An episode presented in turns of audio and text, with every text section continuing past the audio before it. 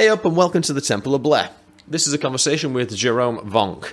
Now, Jerome headed up Roadrunner Brazil in the early to mid 90s, uh, so this is a territory specific conversation and one of uh, quite a lot of ac- academic intrigue from on my part because I had no idea of the footprint that Roadrunner had in the South American territories, but as we know, Roadrunner is a worldwide thing. Um, and you just don't hear a lot about Roadrunner Brazil or Argentina or any of the other ones which I'm yet to discover. So this was an interesting conversation. So thanks to Jerome for taking the time uh, and sharing his experiences. One, two, fuck it up.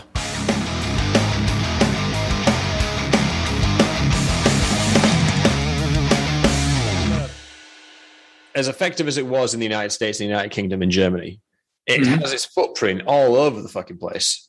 There's even Indonesia has an office, mm-hmm. at least mm-hmm. did back in the day. So I think it's worth diving into the ones that had their own little nuances, and Brazil was, without a doubt, one of those places. But I know mm-hmm. jack shit about it, so I was hoping I could pick your brain on that, mate, if that's all right. yeah. Uh, okay, let me tell. What can I tell you? Um, how I started at Roadrunner. Yeah, let's start. Let's start there. Yeah, let's start with what okay. what were you doing before Roadrunner? How did Kees Wessels come into your life, which is how I'm presuming it all happened. Well, I did a lot of things in my life. It's easier to say what I did not do, but uh, what I didn't do. But um,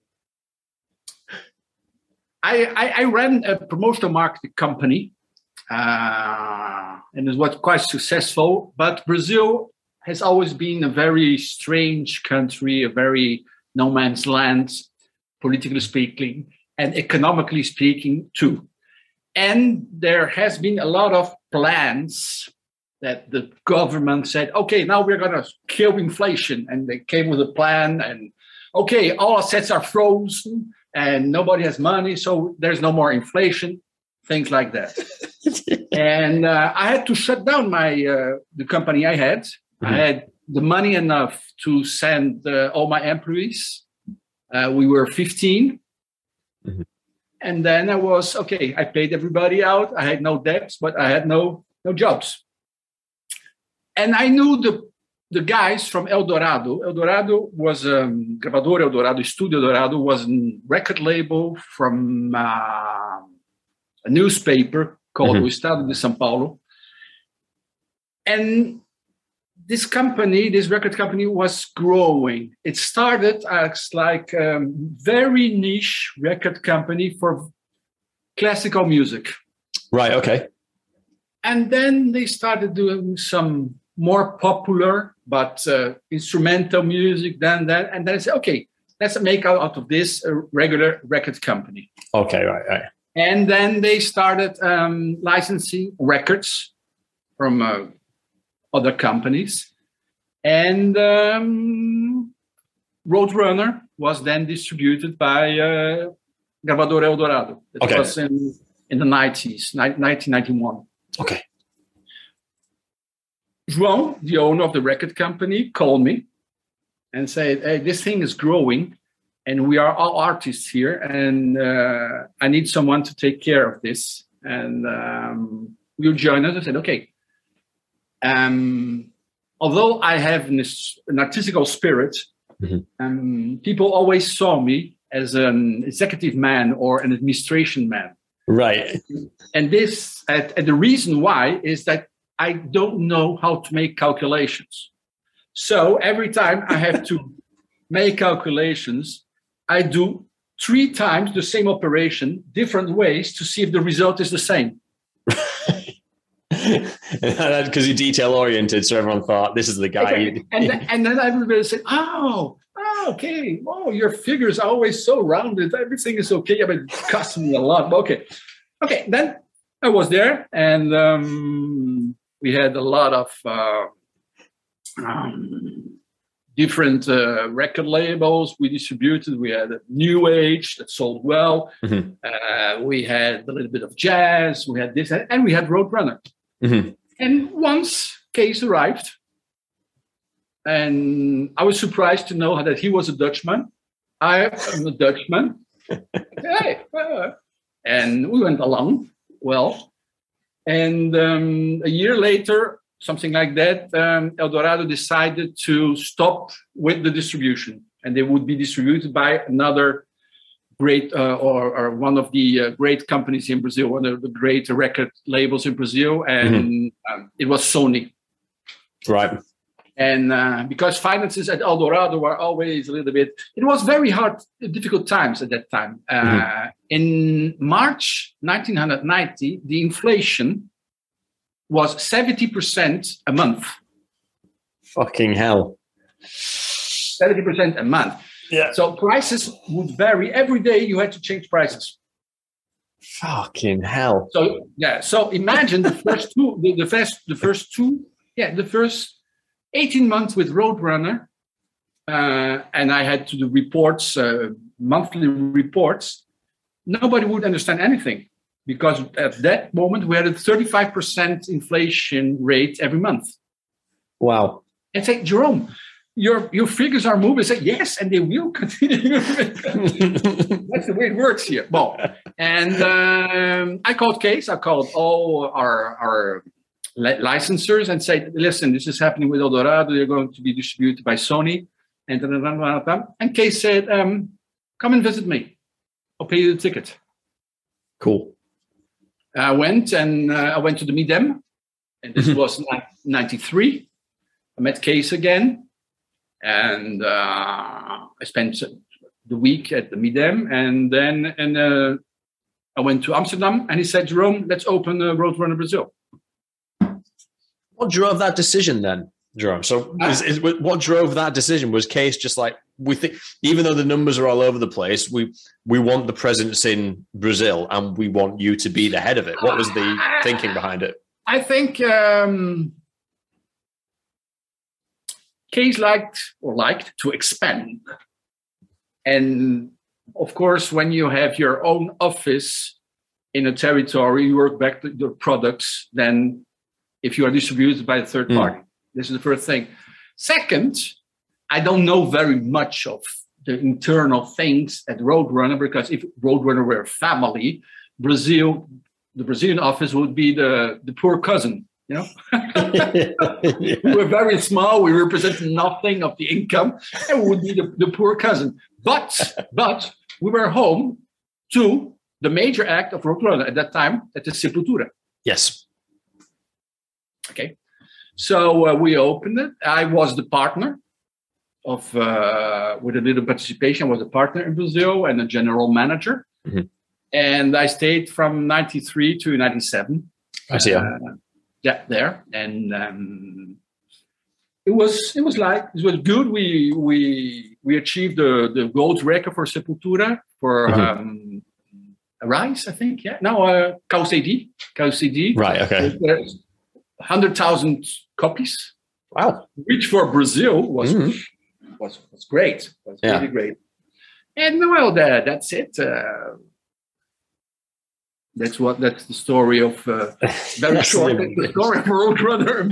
That's the that's the abridged version. So so when you're reporting back these figures, which are going up and down, up and down, yeah, yeah. As you said, you're representing not a lot of the income of the company as no, a whole. So no. what? How is this being received? Is it is it still? That's okay. We we understand there's a turbulent inflation issue in Brazil. Well, they, they, they knew that. They knew that. it was, was important to have the presence there yeah, I, I, was very straightforward and uh, explained the, the, things, how things worked in Brazil, and they always looked at me like this and said, "Hey, listen, in Brazil they have always two set of books. You want to work with one or two?" I can say, "No, just with one official." okay, just one, because in Brazil they always work with two set of books.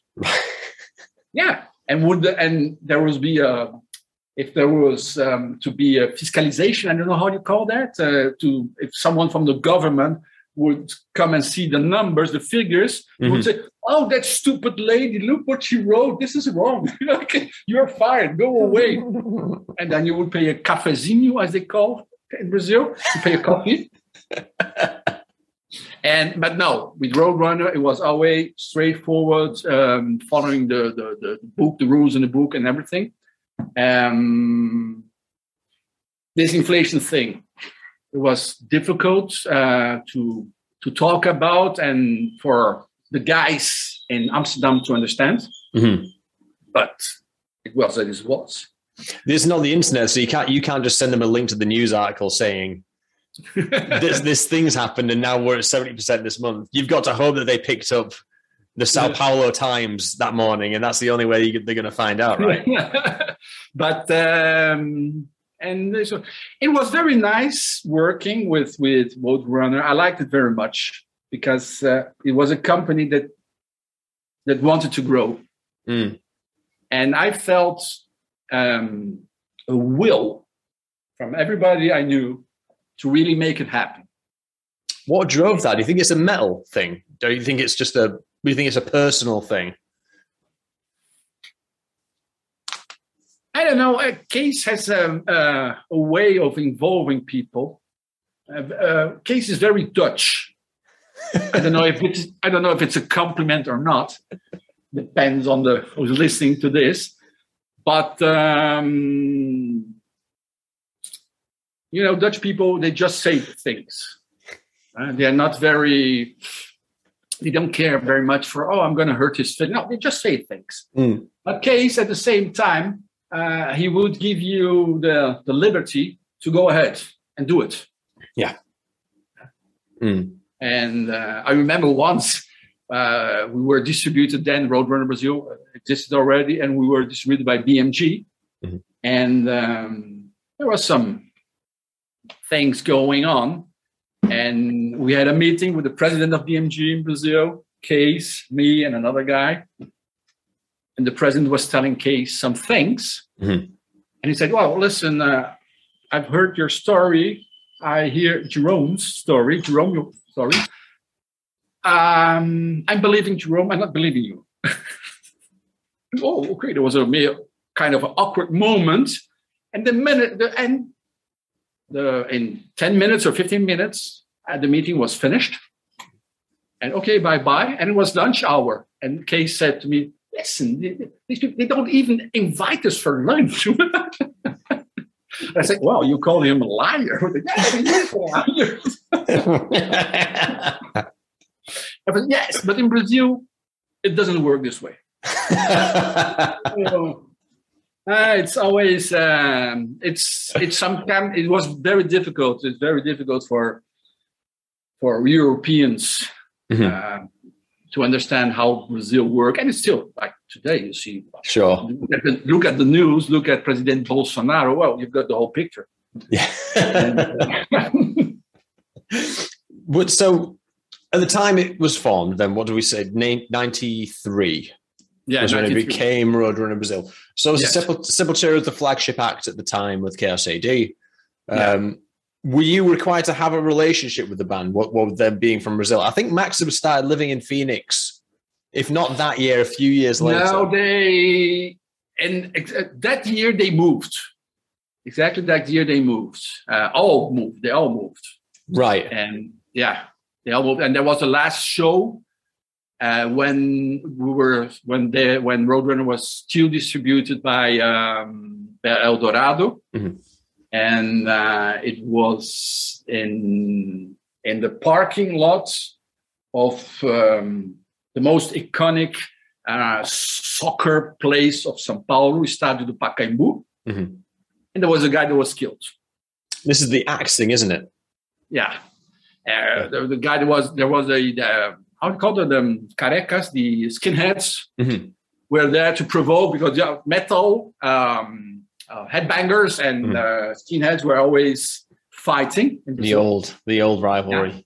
And once again, Sepultura made the news uh, on the police uh, section of the paper. You know, one more killed, and uh, and then um, a couple of months after they they moved, because at that time Sepultura was getting real real big, and so Yeah. they moved and they, they went to to the United States. Was there an A and R function? Well, there, there was an A and R function to the Roadrunner Brazil office, wasn't there? Because you guys signed local Yeah, we signed. Well, yeah, we signed, but uh, we, we we signed small groups. Uh, we we tried to do something, but from the start, I told Kees and people at Roadrunner, um, we are happy to have Sepultura. We are very lucky, but metal, uh, thrash metal, and things don't sell very well in Brazil. Right. At that time, people would consume 80% of Brazilian music. really? Yes, and why? And there is a there is a secret for that. Um, during the dictatorship, which ran from 64 to 85, um, the military tried to make things a little uh, less heavier. Okay. And they instituted a law that um, if you invested in Brazilian music, you would get uh, a fiscal rebate. Oh, okay. So you get tax benefits from. So everybody Ah. started doing Brazilian music. And so 80% of every music, of everything uh, music related, was Brazilian. And I would say that today, till 70% is. Because one thing, Brazil is the only Portuguese speaking country of Latin America. The rest is Spanish. Uh-huh. So then they are Brazilians are proud to be Brazilians and to speak Brazilian. Mhm. Okay, and on TV, on the radio, you heard Brazilian music all the time. Yeah. That's awesome. Well, that's, well, that's pretty cool. But did, was that tax um, rebate still in effect when Roadrunner Brazil came about? Yes, yes. So it was it was certainly within your it was a financial benefit for you to have an A&R function. If you can sink in 15 grand a year into local artists, then you, your books will look a lot better because you won't be getting taxed as much. Yeah, but it was so. I would try. We tried to do some local acts, and um, but then Roadrunner insisted in having more. Um, I would say, uh, you know, uh, metal thread things and, and things like that. And then is when that's when I parted. When I uh, I said, okay, I uh, I don't think it's the way, but uh, we parted um, in a very nice way Mhm. and um, there was a little bit of immaturity of my part. So I was young, I was thin, I had long hair, I had an earring, I was 37, something like that. Also, that's almost 30 years ago. But I also believe that we had to strongly invest in Brazilian music, Mhm. which was not Kees's idea or Roadrunner's idea. And Roadrunner was doing very fine with the kind of music they were producing uh, Mm. in in the other territories. So uh, The the heart of the A&R function was always in the United States. yes, we had the girl here, Alexandra, which was the at the time she was the the girlfriend of João Gordo from Ratos de Porão, RDP. Right. Now you know that. Yeah, yeah, yeah. and she was she was our AR here, and uh, we tried to develop some acts, but uh, metal and hard rock or very heavy metal had a following. They were really like fanatic, religious fanatics, Mm. but uh, the num it, there wasn't a, they weren't a large crowd Mhm. which was very which on one side was very nice for us because we knew exactly where they were Yeah. and in sao paulo they had a commercial mall like a, a gallery Yeah. it was a four story mall in the center of sao paulo which was called galeria do rock and in this galeria do rock there were about in these four stories there were about 80 90 uh, shops Mhm. of which 70 sold music and 50 sold hard rock Wow. Okay. so we, we knew where to go and to talk to people Yeah. And so we did a lot of promotion there. There was the, the, the sepultura official fan club there also. And um, so we didn't have a lot of money too because of course like in all companies you've got promotion and marketing money. If you sell a lot if you don't sell a lot you don't have that money. So what we will do um, a lot of activities in this galeria do rock and we invented the um, roadrunner post office correo roadrunner and people would write us letters at the time there were no computers and on Friday, we would stop working, open the letters, and respond to the letters. everybody from me to everybody. We were at the time seven or eight people, and uh, and, and writing letters and, and posting the letters. Wow. And so what we wanted, we wanted these guys to go to the, the shop owners and say, "Hey, we want uh, the the the, um, the records from Roadrunner Brazil because we had a problem also. It's very interesting. In Brazil, everything that comes from the states is good. It's still valid today. Mhm. Bolsonaro thinks that Trump is the best guy in the world. At the time, um, CDs were already uh, produced in Brazil, but people would say, "Ah, no, but the CD from the states is much better." Right. Okay. much better.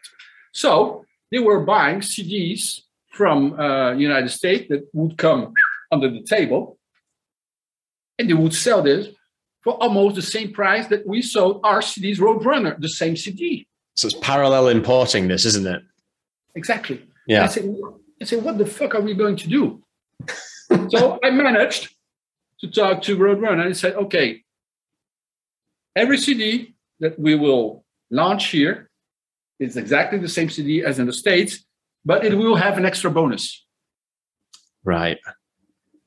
What was And- about like bonus tracks, things, and you know, Sorry, like that. And sometimes when there was no extra bonus, we'll do a phoner. Talk to the artist, like King Diamond. Oh, Yeah. you know, how are you doing? Do you like Brazil? Yes, I do. Uh, Okay, and put this as an, as an, an extra, um, you know, uh, and with a splash, and I would say exclusive phoner with King Diamond, especially for Brazil. wow. And so, and so in this way, we would hinder a little bit this uh, importation, illegal importation from the States. That's a good idea, though. Yeah. Yeah. So we had, we, we- had marketing because we had a very uh, grassroots marketing, you know what? Had the And- flexibility to do those things as well, which is quite good. Yeah. Yeah. You know, you mentioned Alexandra, um, Alexandria. I am not sure. Alexander. Yeah. Do you know she she's in Israel now? I haven't seen her for eight years or 10 years, something like that. Yeah. She worked for MTV afterwards. Mm. And uh, yeah. last time I saw it was, yeah, like eight eight years ago, something like Yeah, I haven't spoken to her. I just know that she's in Israel. She won't respond to anything I, I sent to her. But that's acceptable. You're allowed to ignore me on this project.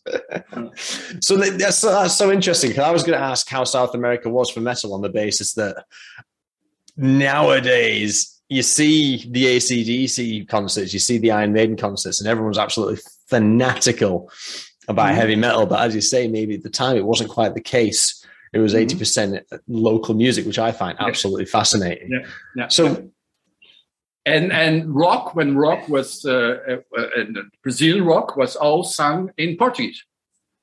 yeah, Yeah. And you had uh, you had uh, psychedelic groups. You had like uh, uh, Mutantes, which is a the very famous group from Brazil, and uh, Hmm. they all sung in, in Portuguese. Yeah, yeah. It's an uphill oh, struggle then. So you were you weren't there when the office closed. I don't know when the office closed. I know it was the company was sold to someone else. So Roadrunner Brazil was packaged up and sold to someone else, and that went under. I think in the early two thousands, but I'm not sure what. I'm not too sure on that side of it. But did you Yeah. know anything about the other South American imprints, like the Argentinian one? I know there's, there might have been a Chilean one. I'm not too sure. I know of the Argentinian one, Hmm. and I don't want to make I don't want to gossip, but uh, the Argentinian one was the person that took over Roadrunner when I left Roadrunner. Ah, right. And, uh, okay. Say no more. I know. I know exactly who you mean. And I said just one thing to Kees. And I said, "Hmm?" And I said, okay. I met Kees like uh, 10 years after, and he said, Oh, Jerome, I remember you every time I see that guy. But uh, that's it. no more indiscretions. No more indiscretions. What's this Roadrunner festival that I saw? Then is that just is that just something that happened in isolation? I in- think I think that wasn't that wasn't a festival, an act that they they put up in uh, in Argentina, and I think it was in '93, yeah. and uh, um, and it was short lived. It happened once, and it's happened, and it happened. Well, Cannibal Corpse were playing, and they're not Roadrunner. They were they were Metal Blade. Cannibal Yeah. Corpse were playing. It was Deicide and Yeah, yeah, um, exactly. Sorry, Deicide, Cannibal Corpse, and RDP. yeah. Rats de Porão, yeah. RDP. That's it, and uh, well. but um, when when I left, uh, Roadrunner kept going on, and then they began to make some more commercial stuff. Mm. Um, in the beginning, uh, did um, still things from from from the outer world, from outside, from the states and from Europe, and then they began doing some um some Brazilian acts, but more popular, more mainstream acts. But, You weren't there um, for Toy Shop, were you? for Toy Shop. What- Toy Shop. There was a band called Toy Shop, which came from Brazil, and it was Oh uh, yes, yes, yes, yes, yes. It had another name. Yeah, yeah. Party yeah, Up. yeah. Huh? They, they had Party Up. Party up, party up. yeah, party up with a with a um, singer, lady singer, Natasha or something like that. Something, like that. Yeah, yeah. Yeah, yeah, yeah. What, was what did he reckon to that then? Because and apparently Kees was all in. He was like, "This is going to be the best band in the world. It's going to cross all different uh, markets. It's going to be amazing." And then it just did jack shit. Yeah, I mean, no, that, that's that is the way music uh, Yeah. works. I'm not an A and R guy. I'm a I'm more a marketing guy and I'm more uh, like a general manager. So Hmm. uh, yeah, but party up, yeah, yeah. And we had a we had a band also. It's called Jambendola. Mhm. They sang in Portuguese. They had a rhythm from the north of Brazil called forró, Mhm. but they added the rock and roll rhythm to it. And Right. It was great. And this was very nice, and nothing happened. And three years later, this kind of music boomed in Brazil. Wow. You can't. And it was, Jesus Christ, we were three years too early. That's the way it works. I, I, fo- I focused on part um, on Toy Shop quite a lot during this project because I was Yeah. just like, it's so, it's it's such a weird enigmatic thing. Just knowing that Kees was so invested in it, and Mhm. um, that it culminated. Oh, it didn't. I, the industry term I've come across talking to a load of A&R guys is it did fuck all. That's the Mhm. thing. It did fuck all. However, it did make its way onto like a shampoo advert in Italy Mhm, mhm. courtesy of Paolo D'Alessandro, who was a, like a, an, another um, another colleague in that world. But it's just it's just fascinating. There's that thing that no one's heard of, but it makes it onto a shampoo advert. And if you listen to Mhm. watching this shampoo advert, you wouldn't think that's a Roadrunner band. I mean, Uh, they did something too with uh, Daniela Mercury. Mm, um, and she was um, she she got very big in Brazil. She was not a Roadrunner product, but Roadrunner licensed it from Studio Dorado. Yeah. when where we they they were uh, uh, distributed in Brazil Yeah. before Roadrunner Brazil. But nothing happened very much with Daniela uh, abroad. But in Brazil, she got very very big. Yeah. So how I know that the- because I was at El Dorado at that time, and I got a percentage on sales. Wow, there were like like nice two years. is that where all the, the wine behind you came from? yeah, no, this is yeah, this is Uruguay. You know, I mean, um, in Uruguay you eat meat and you drink wine. And uh, I'm here now. I'm living in Uruguay, so uh, I must uh, adapt to the local uh, Customs. customs, and I love it. I just love it. So how would we've we've touched on this a little bit, Jerome, but in, in terms of Brazil as an operating company, how was it managed from Amsterdam? Was it just monthly reports? Let's query the numbers. Here's some A and R budget so that you can get the tax advantages. And was that it, or, or was was that? no, it was no, it was uh, at the time I spoke with uh, Michel Tio. Michel Tio was there, so he was the, the, the, the management counterpart. Um, I talked to Meno Kappa, which was royalties. Yeah. And uh, well, basically, uh, we had to send them uh, monthly reports of uh, what we did in Brazil. In the beginning, as, as I told you, the, Yeah. first uh, year or 18 months was very difficult to explain. And I had a friend who was controller at uh, Kellogg's, uh, corn, uh, you know, cornflakes. cornflakes. company. Yeah. And uh, he had worked at KPMG before and everything. I say, hey, Flavio, I have to understand. They don't understand, and I cannot explain. So how do we do? and he said, "Okay, let's and let's have let's have lunch one day." And one once when they were here, uh, we had lunch, and then we retained Flavio for a year. And Flavio would translate Mhm. what the the nuts, what the figures meant, but what was happening in Brazil Mhm. because uh, you know with a 35% inflation in Brazil and all this you know it's like Just to be uh, clear, this isn't a language barrier because you're Dutch and Kees is Dutch. This, this, the, the, the failure in communication is simply how absurd the, the situation is. it's it's difficult to understand. Not even our, we who lived in Brazil could understand uh, what was happening. It, it was very difficult, and uh, you know you you would go to a supermarket at 10 o'clock in the morning, and they were putting new prices on the Hmm. products, and you would raise them to be in front of them and to take the old price. Right. and then you would have sold something, but the system you would sold one day, and the system two days later came with the new price, and so the product went to the to the the, the customer, and then the customer gave it back because the price was wrong. Crazy, absolutely crazy. Is Very that why, is that why you, you left and went to Uruguay? no, because then in '94 there was um, Fernando Henrique Cardoso, which was um, he's a sociologist and uh, he was the minister of economy. And then he said, "No, we are going to do this, this, and this," and he killed killed inflation. No, but it stayed at 10 percent a year, Mhm. which was unbelievable for, for Brazil hmm and then he managed to control inflation, and, uh, and, it's, and then it was easier to to make the reports and everything. Right. Okay.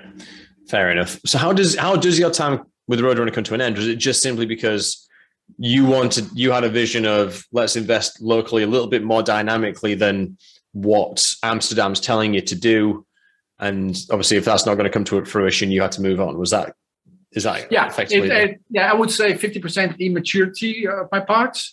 When you're young, you're stupid. Yeah. When you're old, also, but when you're young, you're more stupid. and uh, but on on the other hand, also um, I was always fighting for more investment in Brazil and more investment in the in in the local scene. right. and I understand the difficulty of the Roadrunner people because nobody knew Brazil. sure. Nobody nobody understood Brazil, and the Brazilian market was basically the markets for Brazilians.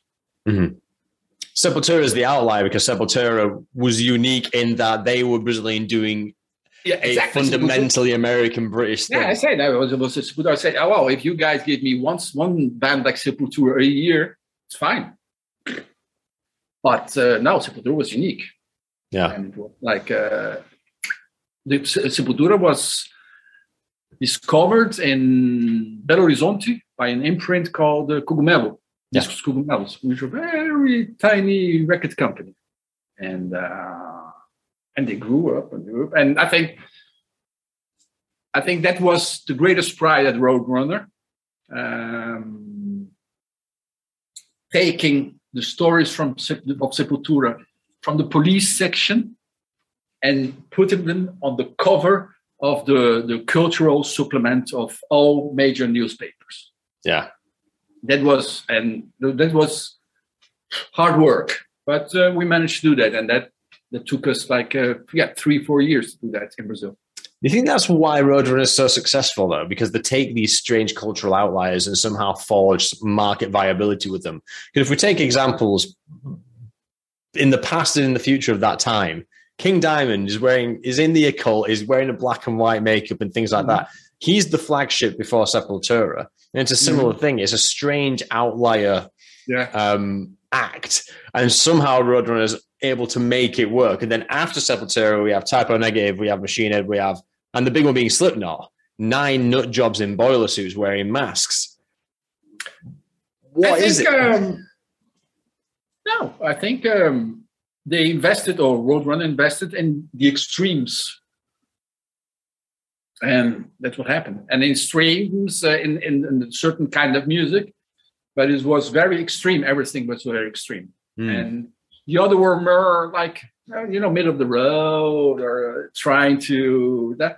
And I think that Roadrunner believed, and it believed correctly, that okay, there is this here middle of the road, but there are these segments here that uh, that that can work, Hmm. and um, maybe they're not interesting for the very big companies, but for a small or medium record label, they work, and they worked. I think in those examples, it, it elevates the genre.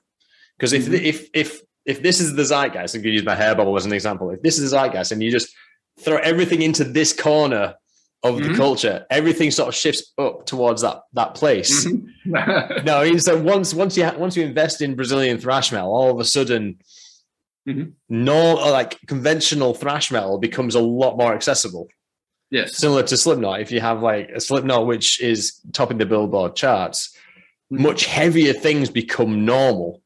And Yeah, maybe that was the the idea. And once if Roadrunner has already invested in, if they've incubated like twenty death metal bands Mhm. on on nu metal bands or whatever, then invest in a Slipknot, then all those other incubated acts become much more viable.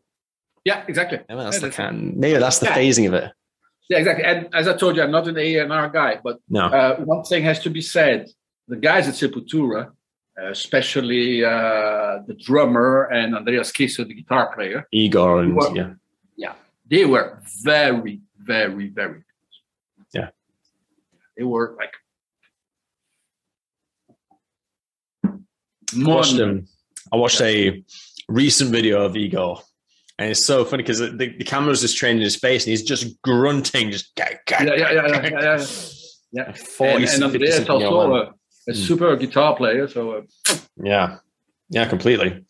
Yeah. Okay, let's let's let's start winding down, Jerome. So, can you recall your best day at Roadrunner on your worst day at Roadrunner that you're not allowed to say when you started and left? Is there any particular things that jump out? The best day at Roadrunner was the day that uh, when uh, Roots was, uh, I think, yeah, it was Roots when Roots was uh, released, and that we got nine covers of um, cultural section Mhm. in Brazilian Mage papers. Right. And I had promised my marketing guy, if we get 10 covers, I'll pay you a trip uh, to the United States. And he didn't win. okay, but we threw him a party in Brazil and everything. But okay, business is business. But he got us nine covers, and uh, it was like after four years from uh, you know like uh, pow, punk rock kills a metal headbanger in in one of those shows to oh this is Sepultura. Sepultura represents Brazil and everything, and Sepultura was on TV Globo, which is the biggest uh, TV channel in Brazil and everything and uh, that was that was a reward uh, of of all, of course, and Mm. uh, it was very nice. It was great. yeah, yeah. And the worst, the worst day. the worst day. Ah,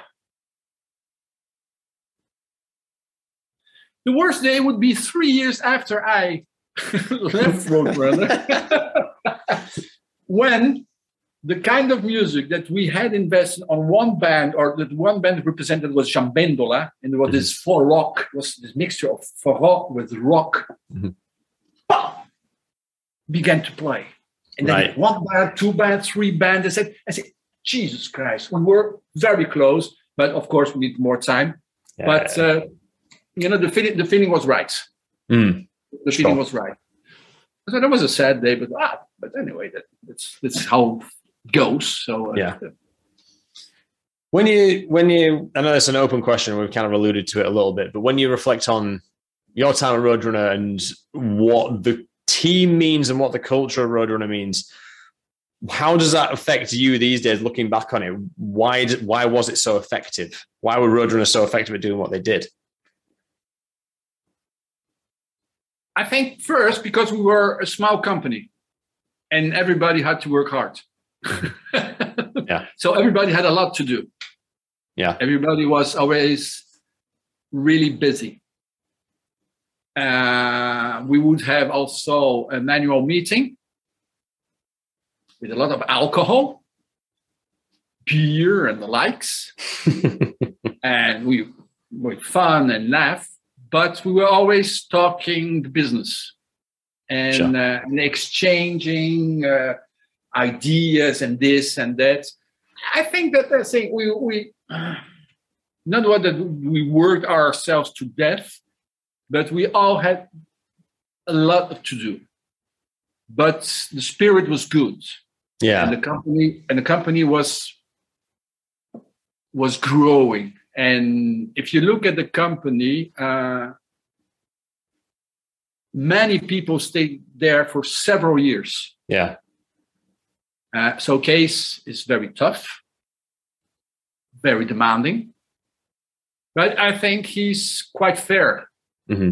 and he see the effort of the people, and wow, uh, some of them uh, started with him and uh, they they went away in, in 2010 or 2011 so they stayed the whole you know the, the whole the whole time so uh, yeah. it, this was nice this was this was and you felt that um, uh, you were rewarded mm-hmm. say uh, financially also and uh, and we see the company grow and that's nice that's um, you know yeah i think it's one of those part being part of something that's it, isn't it? It's when you are working on something which you are engaged with and enjoying, mm-hmm. you don't mind the late nights because you want to deliver for that thing.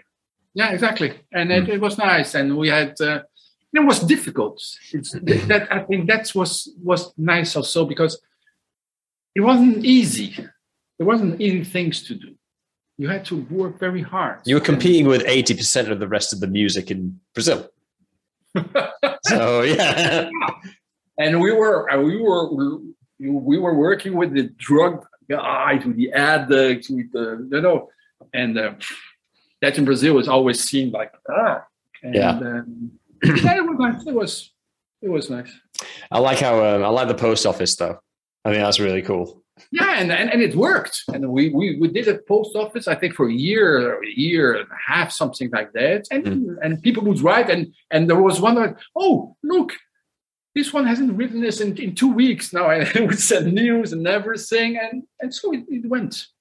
I guess one thing I should I should have asked earlier was was there much competition for metal in Brazil? You said obviously Sepultura was signed to that tiny label before before they went was, to Roadrunner. There, there, was competition. There was competition. You had uh, very small um, imprints or, or, record labels like uh, Cogumelo in these uh, in this commercial uh, gallery. Mm. You have Devil Discos, and uh, we had some bands also like Crisium and something like other bands. So there was some competition.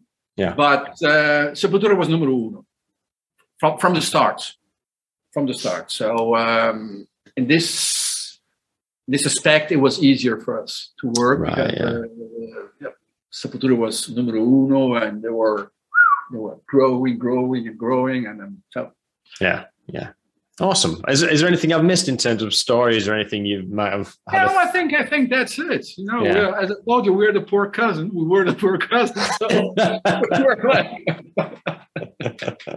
and uh, I think we did a very good job too with Roots because there are there were two um, two tracks that were recorded in the Amazon with the Kaiovas. Yes. Yeah, and that was our people doing that from from our office in Brazil. So said, oh, here we are. And yeah. uh, we worked also with Ratos de Porão, which with João Gordo. It was a band called Viper also, but that record was shit. And uh, Bill Metoyer produced that one, didn't he? Who? Sorry, Bill. Met- is it Metoyer? Bill the um, yeah, I think I think yeah, yeah I think yeah, that was it. I'm pronouncing it right. But yeah, actually, I saw an article with Viper talking about um, how they played Monsters of Rock, Brazil, Yeah. August Yeah. 90, August 94, I want to say. Mhm. Yeah. And they were yeah. extremely chuffed about that. Mhm. to see the name on the banner. But yeah, I think it's the only it's the only record they did with uh, Roadrunner. Yeah, exactly. Exactly. And, RDP uh, did all right. They were there for about RDP, six, yeah. about six years. It's a good fucking run for a Roadrunner band. Yeah, yeah. RDP is, uh, is Ron Gordon is a character. and I, still alive, still alive. Good. Alive. But he doesn't drink anymore. He he got vegan. Uh, yeah, I don't. what is he doing these days, then, Jerome? João Gordo. No, no, yourself. Me, myself. Well, after that, I went to the um, book publishing uh, industry. Oh, just like Kees. Huh? That's exactly. Yeah, yeah, just that case. But uh, I went uh, and uh, I had a part in. Um, it was a publishing house specialized in psychology. Right. and okay. tests and all that. It was okay. And then in 2012, with my wife, I joined my wife, which had a company already, and we distributed uh, digital content via mobile phone, smartphone. Okay. We had um, a deal with the four operators in Brazil, Mhm. and we did very good. Right. And then when I was turning 60, I said, I don't want to work anymore. and she said, What are we going to do? And I said, Wow, we know Uruguay. We love Uruguay. We have been there several times and Mhm. uh, we bought a house here.